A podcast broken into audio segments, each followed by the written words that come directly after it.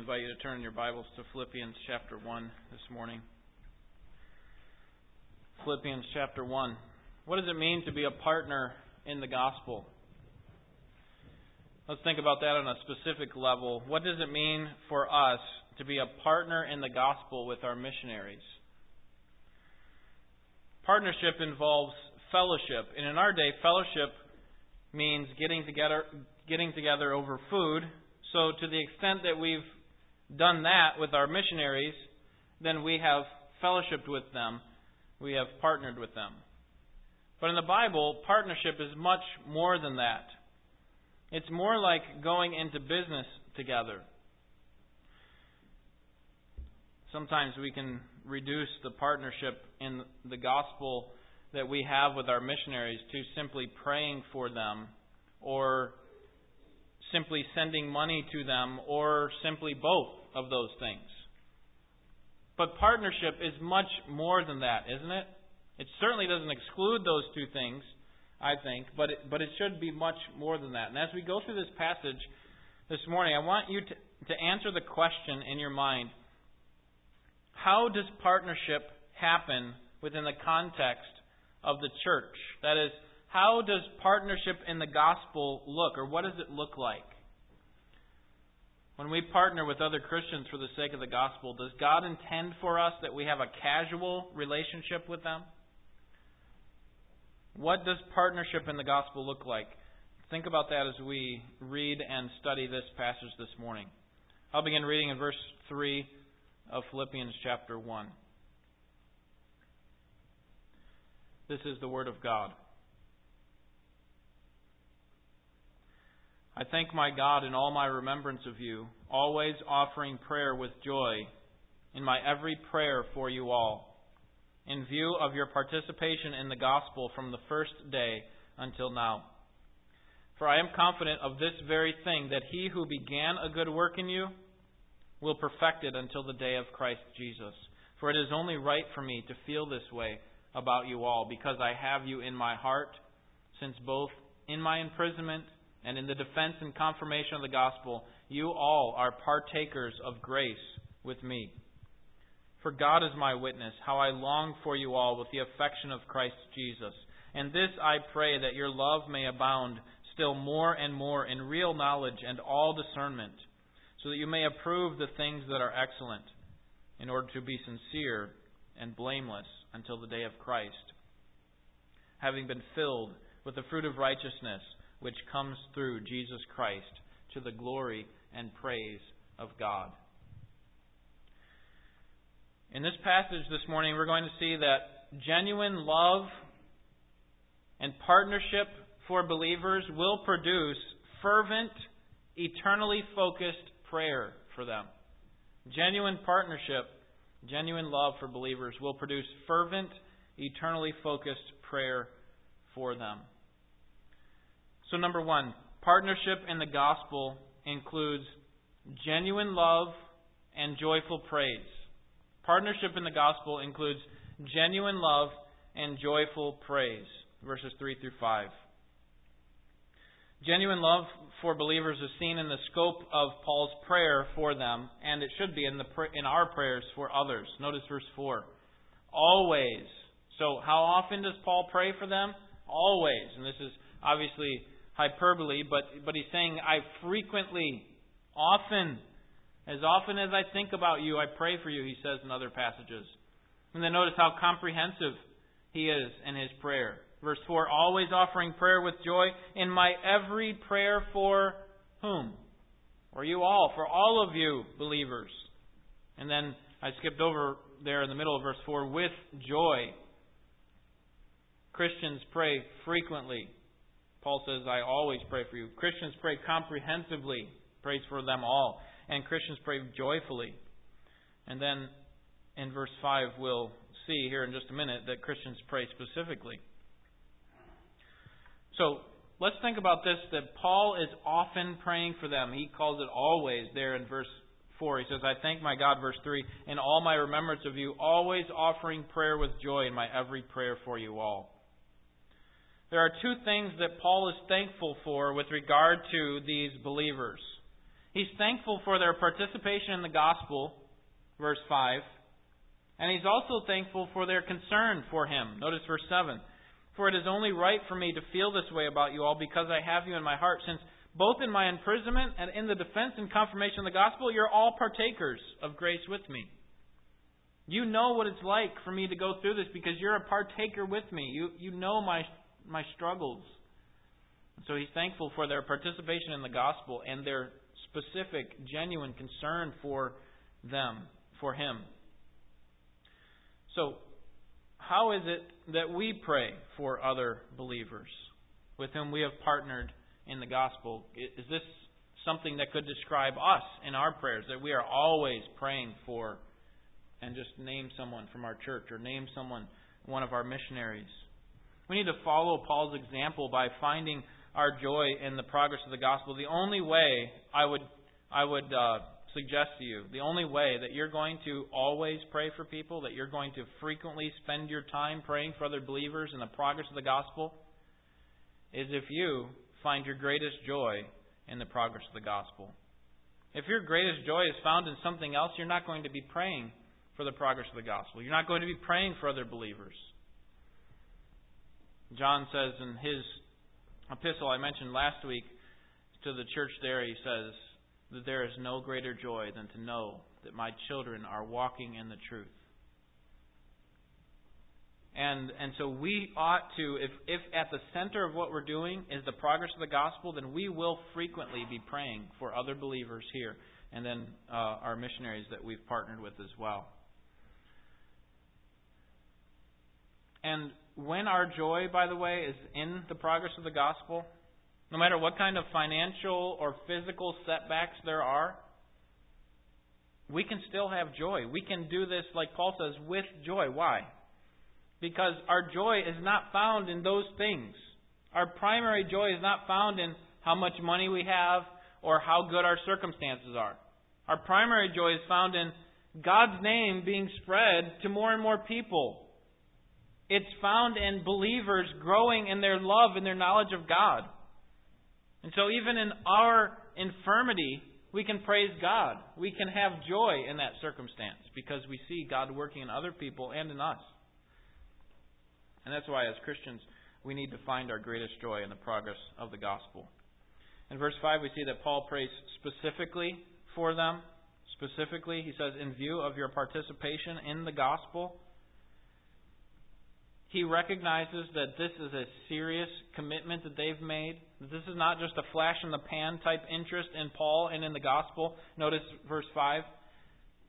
At the end of the verse, in the uh, your participation in the gospel from the first day until now. It wasn't just, oh, this kind of sounds interesting. I'm I'm kind of intrigued about this Paul person and his ministry, and so I'm going to be concerned about them.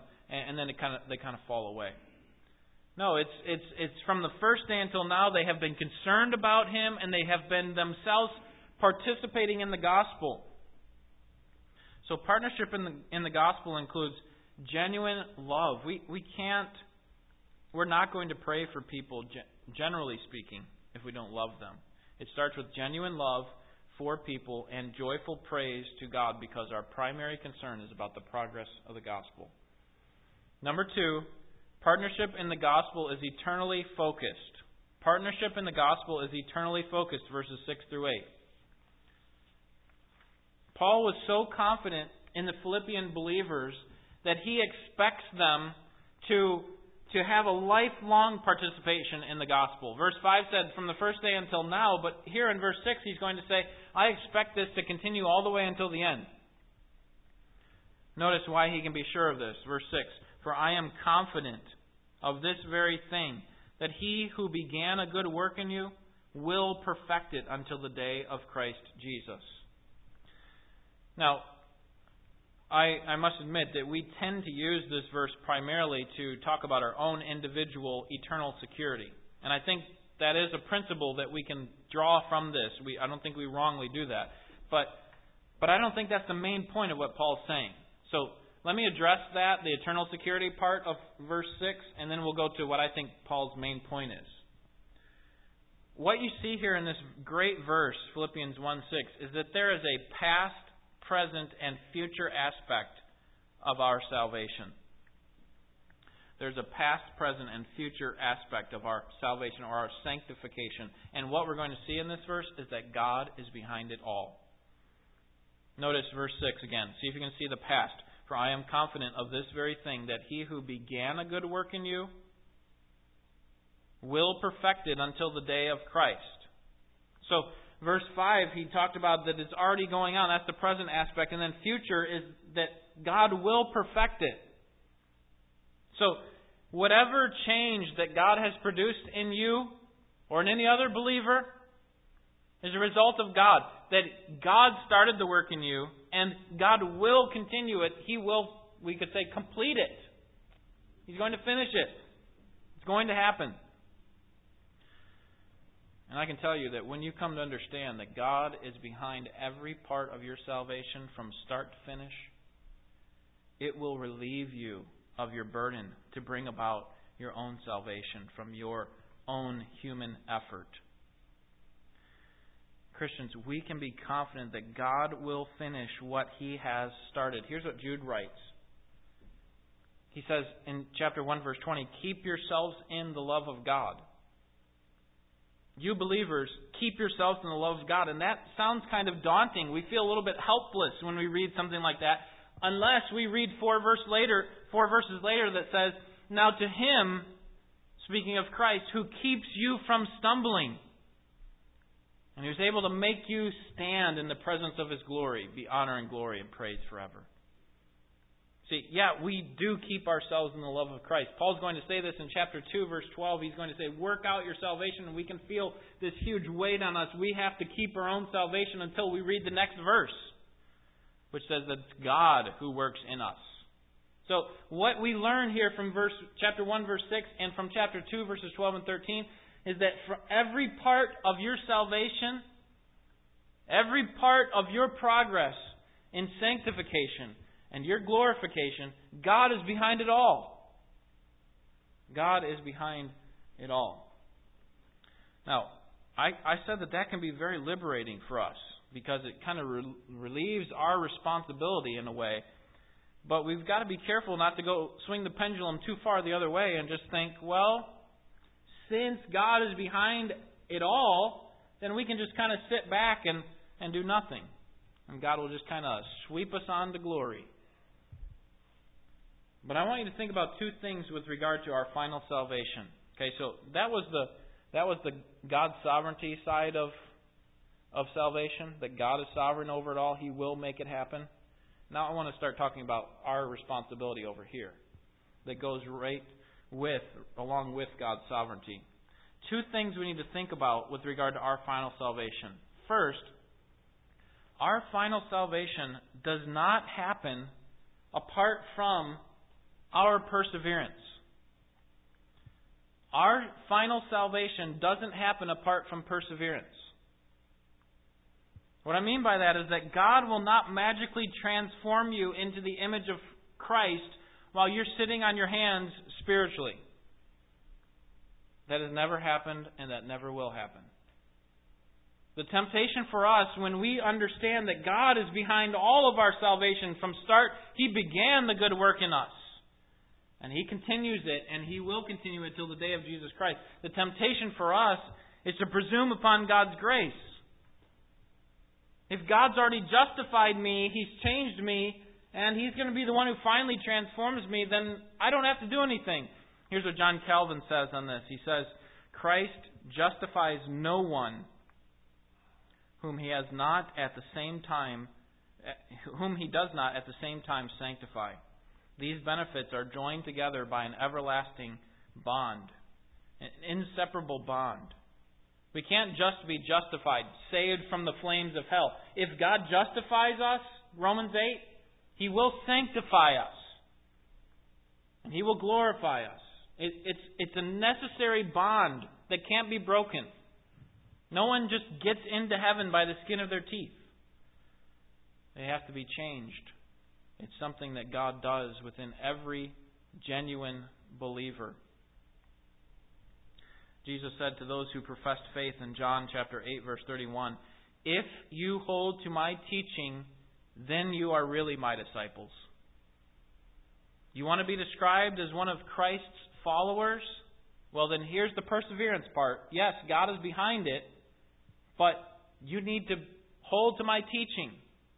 If you abandon it at some point and turn away from God and the truth that Jesus is the Christ and that He was sacrificed and that He was raised from the dead, if you turn away from that, that's evidence that you never had it.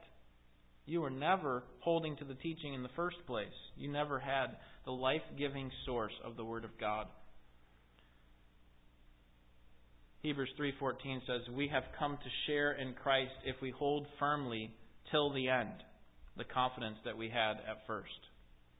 We come to share in Christ if we hold firmly till the end. So,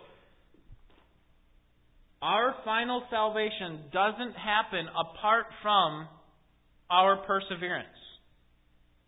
God expects us to do something. He expects us to, to work out our salvation. He expects us to keep ourselves in the love of God. And all the while, God is behind it. Here's what uh, theologian Daniel Akin says on this. He says Christians are capable of tragic moral fa- failure. But genuine believers remain in the faith. They eventually repent. We can think of a, an example, one of the clearest that comes to my mind, a believer in the Old Testament, David. Tragic moral failure, but a genuine believer. He eventually repented. He goes on to say, a Christian may fail totally, but not finally. The scriptures never present the believer's security, that is, that God's going to do it all, as an excuse for sin. And they warn about the consequences of spiritual disobedience. Sin in a Christian's life may result in divine chastening, being unfit for service, loss of rewards, premature death. And here's, here's a critical statement that he makes. He says, the indwelling of the Holy Spirit in the life of a Christian guarantees that there is no such thing as a happy backslider. The guarantee, the fact that the Spirit lives within Christian, he, Christians, He guarantees that there is no such thing as a happy backslider. And, and those who are indifferent to spiritual matters indicate that there was no real conversion. So, those people that you know who have no concern for spiritual things, or very little concern, like their only concern is so that their life would be better now, then perhaps there was no real conversion at all. Our final salvation happens because of the work of God. But our final salvation doesn't happen apart from our perseverance. Do you believe that? Secondly, our final salvation doesn't happen apart from God ordained prayer. Our, our final salvation doesn't happen apart from prayer. Notice in the text here that Paul just gets done saying in verse 6 I am confident that he's going to finish what he started. And then look what he does in verse 10. Uh, he starts in verse 9, and this I pray, and then skip down to verse 10, so that you may approve the things that are excellent, in order to be sincere and blameless until the day of Christ. We're going to get here in a second, but Paul's saying, I'm praying that you make it till the day of Christ. And so what we learn is that our final salvation doesn't happen apart from our perseverance, and it doesn't happen apart from our prayer and other people praying for us.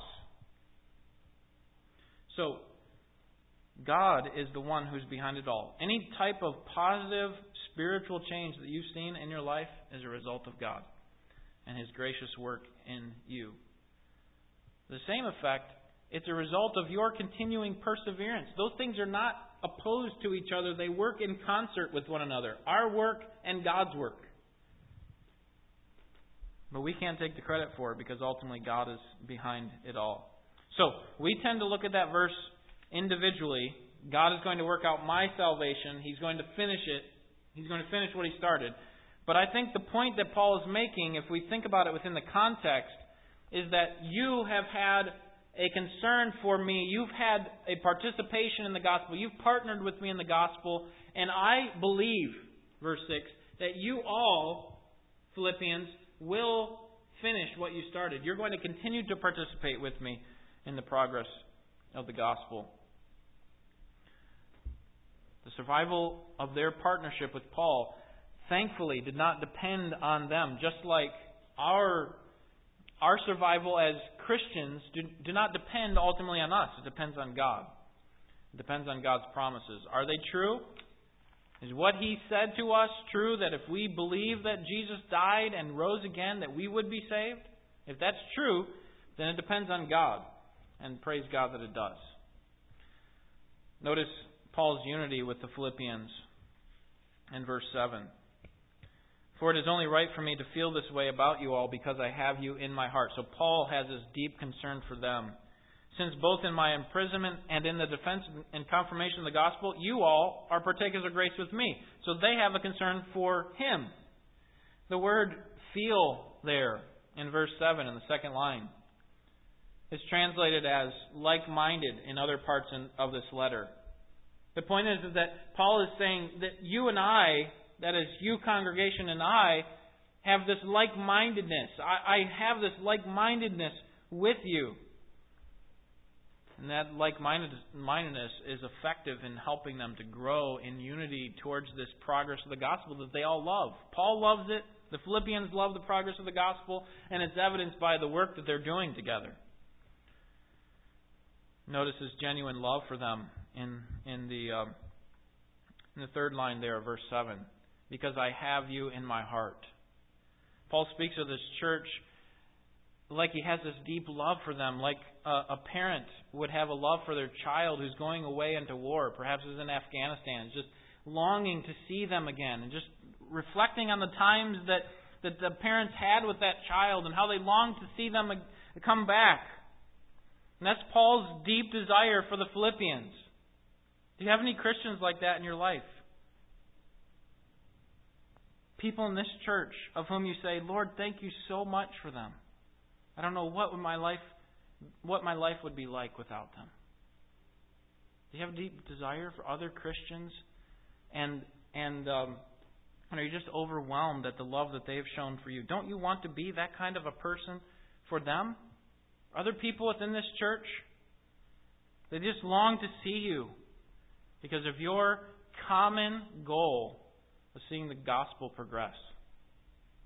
When we are like minded around this common goal, finding our greatest joy in the progress of the gospel, then our lives will be full of relationships like that. You will not have to look hard to find relationships like that where Paul like Paul's talking about here. I just can't wait to see you guys again. The love is seen further at the end of the verse that that uh, the the believers there in Philippi did not abandon him. You know, sometimes when believers go through trouble, we can start to instantly diagnose the situation. Well, you must have done something wrong. I mean, Paul, you you must have messed up somewhere. You shouldn't have appealed to Caesar. You shouldn't have been so open. You could have been a lot quieter. And so they start to nitpick all the various things, but but not the Philippians. They were right with him. Paul, what you're doing is for the sake of the gospel, and we're behind you all uh, all the way.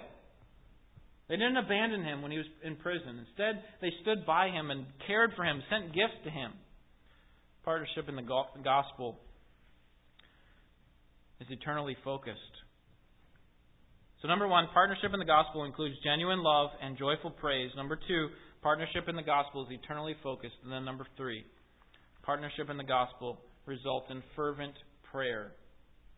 Partnership in the gospel results in fervent prayer. If we're going to partner with one another, with people in this church for the sake of the gospel, we need to be praying for one another. If we're going to partner with other churches and with other uh, mission uh, mission projects, mission uh, families, then then we need to pray for them. Paul Paul here in these three verses gives ways for us to pray for other believers. And when we go through these verses, I want you to think about what kind of things we should be praying for with regard to one another and for those with whom we've partnered for the sake of the gospel. In verse 9, we see that Paul prays that they would grow in love. And this I pray that your love may abound still more and more. Point is that Paul recognizes there already was some love going on, obviously, but there's always room for improvement for all of us, right? And so Paul says, I pray that your love will abound more and more. And we can say, well, what kind of love, Paul? What are you talking about? Love for God, love for Christ, love for believers? And I think he leaves it open so that he, he doesn't exclude one of these. That is, that if we love God more and more, then what's going to happen with regard to our love for believers? Is that not also going to abound? And if we are growing in our love for one another around the progress of the gospel, does that not come because of our love for God? You see how these things are connected?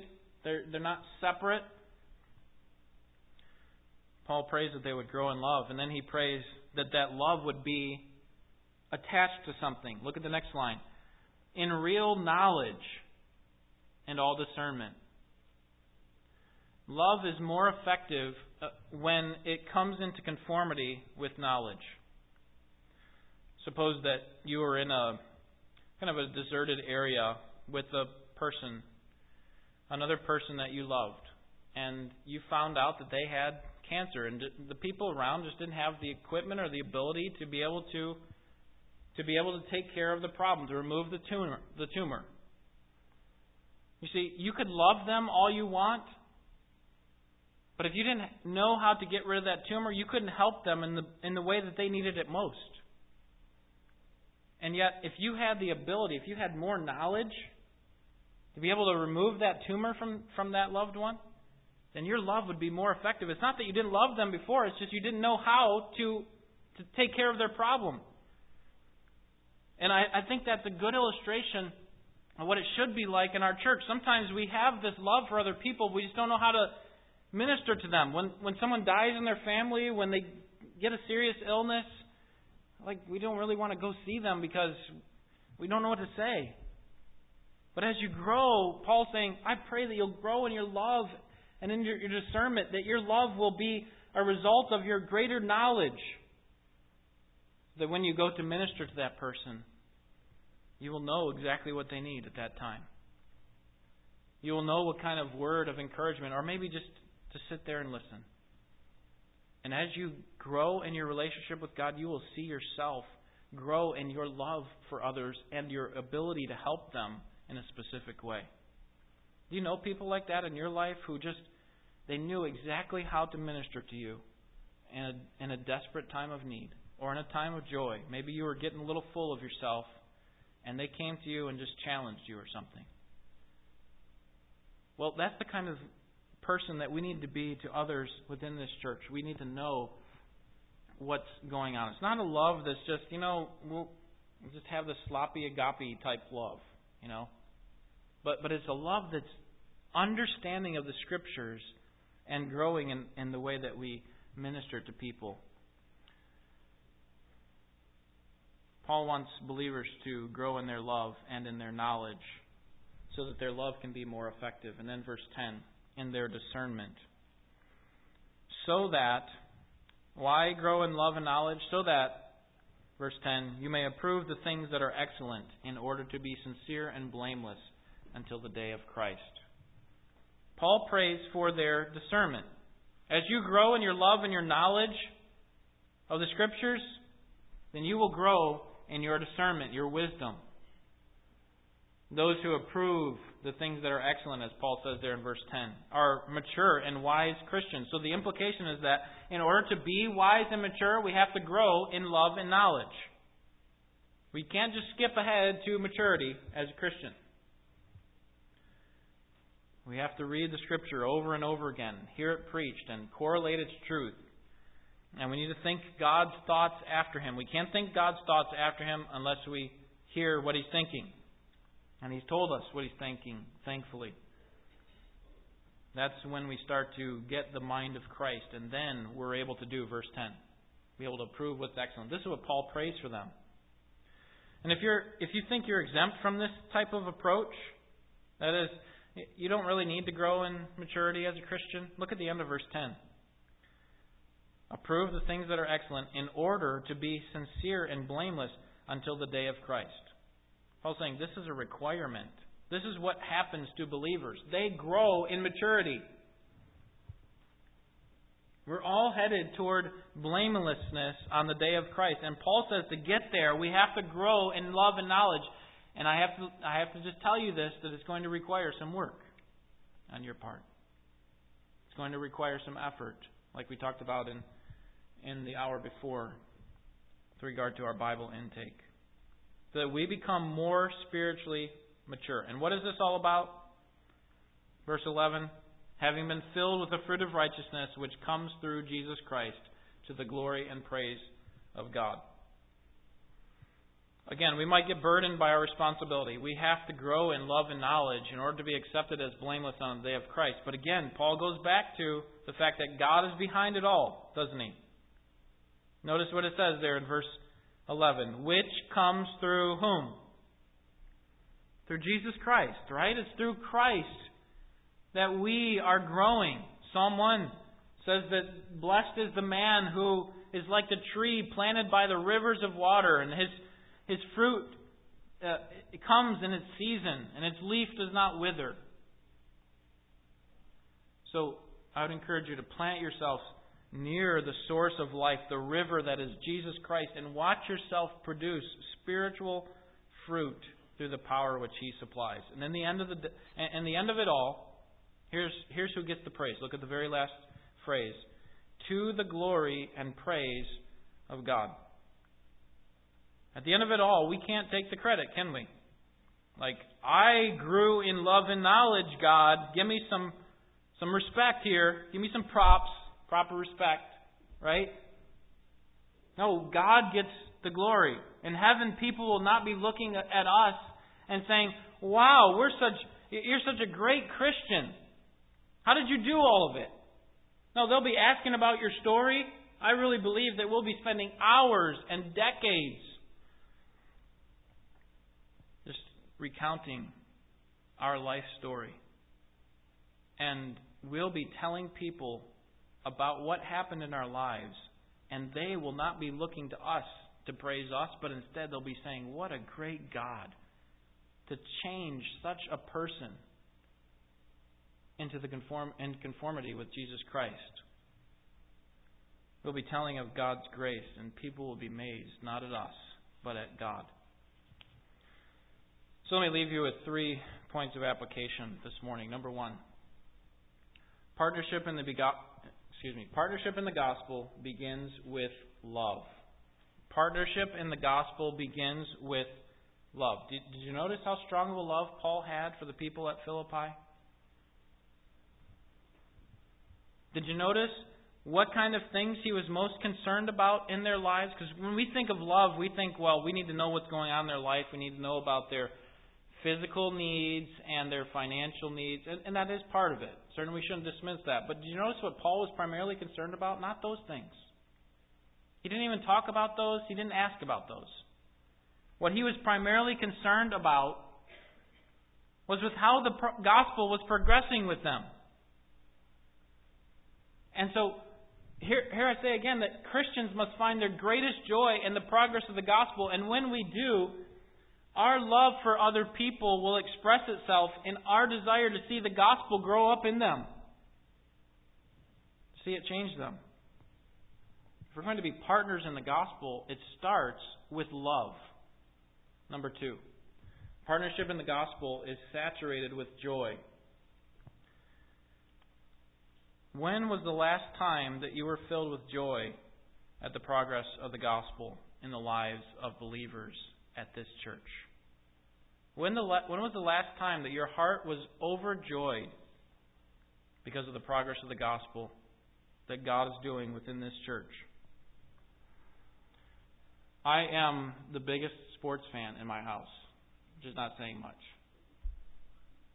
But suppose Jennifer complained to me that she, she doesn't remember the last time that she took great joy in a Detroit sports championship or in a Detroit sports team, then I would say to her, well, then you weren't paying attention. if you wanted to find joy in the Detroit sports teams winning championships, just watch. Watch with me, and you'll see the joy that there is when they make it and they win. It's happened a half dozen to a dozen times since she's moved to Michigan, but she missed them for the most part. She she does like the Red Wings a little bit, but but suppose she said, you know, I, I just haven't found any joy in, in any of these teams winning championships. The problem is not that they're not winning championships or they're not competing in championships. It's that her interests lie elsewhere. And you know, that's okay when it comes to sports. Because sports is not life. Sports are not life. But the gospel should be. When the gospel is at the center of what we do, our greatest joy will be when the gospel progresses. But if we keep saying, you know, I haven't taken any joy in the progress of the gospel in this church, then I would say that you're missing out. You're not watching what's going on. Because God is at work in the hearts of people in this place. And through the resources that we spread to other people and around the world. The problem is not that God is not working for the progress of the gospel. The problem is that we're not watching. And if you're not seeing the progress of the gospel, if you're not taking joy in it, if you're not praying for the progress of the gospel, then you need to get in the game. You need to get involved and see what God is doing. Partnership in the gospel is saturated with joy, and if we don't see that, we need to be better partners. Number three, partnership in the gospel cannot be casual. Partnership in the gospel cannot be casual. I think that we have sacrificed genuine partnership in the gospel in many cases at the altar of efficiency. Do you understand what I mean by that? In order to be efficient in our spread of the gospel through, let's just take missionaries as an example, we have become more efficient and less like partners. We've turned this into a big production organization where we just kind of feed it a couple things and it runs. But I would suggest to you that that's not the biblical model for partnership in the gospel. I think in, in order to be efficient in the spread of the gospel, we have abandoned the relationship aspect of that's necessary in partnership. Oh, we may be really efficient sending the check, maybe hearing about reports, watching the, the work grow, but we missed out on the great graces of God along the way. We missed out on the benefits of these loving Christian relationships. And so let's think about the relationships that we have with our mission, missionaries currently. Participation with others, participation with our missionaries for the sake of the gospel, I would suggest involves much more than eating with them once every four years. It involves much more than watching their update when they come. It involves much more than sending money and even praying for them. It involves more than that. It involves a genuine, loving relationship. We're going to see later on in chapter 1, verse 19, that, that the Philippians prayed for Paul in his afflictions. They knew what was going on and they prayed for him. We, we're going to see in verses 27 to 30 that that they, they were afflicted themselves because they believed in the progress of the gospel.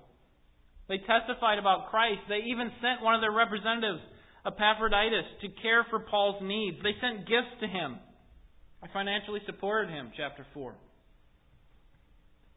That's a partnership. So, I ask you, in the current relationship that we have with our missionaries, how are we actually partnering with them in the gospel? Do we have anything more than a casual relationship with them? Do we ever put feet to our prayers? You know, we pray for a lot of things with regard to our missionaries, but we ever do anything about that? Is it enough for us just to have Sarah send a check to the mission board once a month? If we're going to be serious about our responsibility to partner with them for the progress of the gospel, then I think we need to have a close relationship similar to the relationship that you have with your immediate family. What would it be like if somebody from your immediate family, maybe some of you know what exactly what this is like, moved away overseas? What kind of rela- can you still have a relationship with them? I think that's the kind of relationship that we need to have with our missionaries. That's the way that Paul and the Philippians, because they had a common goal, the progress of the gospel, and they wanted to see it happen. And so they prayed for it, they found out about each other, they longed to see each other. And I think that ought to be the way that we relate to our missionaries. And for our church, it shouldn't be as hard as some of these other churches who have 70, 100, you know, or 100 missionaries. We have nine. And we very easily could relate to them a lot more intimately than we do now. I think you can think of specific ways in which you personally can represent our church well, but just by contacting them and letting them know that you're praying for them. I mean, think about the advances in technology since the time of Paul. That we can actually see a video representation of the person on our computer screen or even on our phone and talk to them during some downtime, even if we wanted to. So I think partnership involves more than praying and sending money. Sometimes we use those as a cop out. I certainly don't think it includes less than that. We, we ought to be financially concerned for them, and we ought to be praying for them, but it's much more than that. And I think the same thing is true with regard to relationships within our church. So we thought about it with regard to missionaries, but what about within our church? If we take seriously the progress of the gospel, then our relationships with one another need to be more like brothers and sisters and less like coworkers. You know what I'm talking about? The coworkers that you don't really like to be around and that away from work you never see because you don't want to see them. You don't spend time with them. That should not be the case in our church. We should be more like family and less like you know what, let's just do this thing. We're in this work together, so I'll see you on Sunday, and I'll chip in where I need to, but no, that's not how families work. That's not how partnerships work. And I don't think that's the model that God has set up and that has been exemplified for us through the Apostle Paul. So think about the relationships that you have right now with the progress of the gospel, specifically this church and then our missionaries. And I think in the weeks ahead, I think we'll be thinking about also churches in our area. How can we partner with them? Don't we all have the same mission? We're all trying to reach people for the sake of Christ and see believers grow in their knowledge and their love for God. Well, then, why not partner with these churches in some way so that we can see the, the work of God go forward? Christian, find your greatest joy in the progress of the gospel. When you do, you will praise God for the progress that He's making in the lives of believers. You will have an eternal focus, more than just a temporal one. You will pray for the further advance of the gospel, and your relationships with believers will be much more than casual. It will be a sweet, sweet relationship like Paul's was with the Philippian church. Let's pray.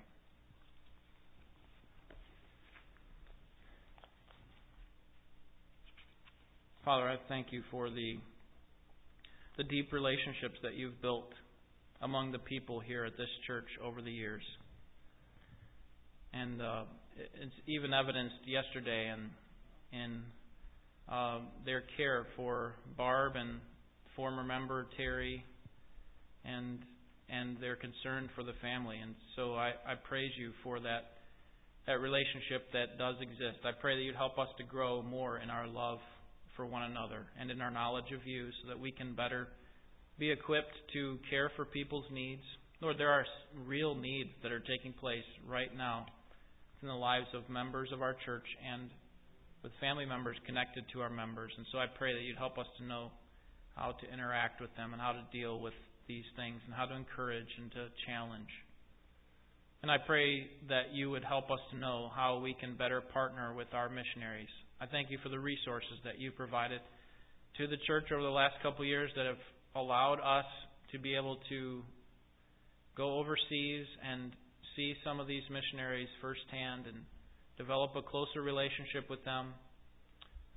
And I pray that you continue to provide in that way because I believe that, that it is vital to our partnership with them. I pray that you'd help us to do our part in whatever way we can, even if we can't go, but but to but to communicate with them, to show them that we care and to, to long to see them like we would our sibling or our parents. Lord, we, we pray for your help in this. Lord, we pray also that you would help us to know how to partner with other like minded churches in our area. Certainly, we don't want to hold hands with those who are disobeying you, and so the, the challenge is, is difficult uh, to know exactly what kinds of churches, but I know of, of a handful just off the top of my head within a short distance of our church that we could very quickly partner with, it, with for the sake of the gospel. And I pray that you'd help us to know what exactly we can do in that way to further reach people for the sake of Christ and to further encourage other believers. To get us away from this Elijah mentality that we're the we're the last ones. And to recognize that there are many more people who are striving for the sake of the gospel. Lord, help our greatest joy to be found in the gospel. In Jesus' name, amen.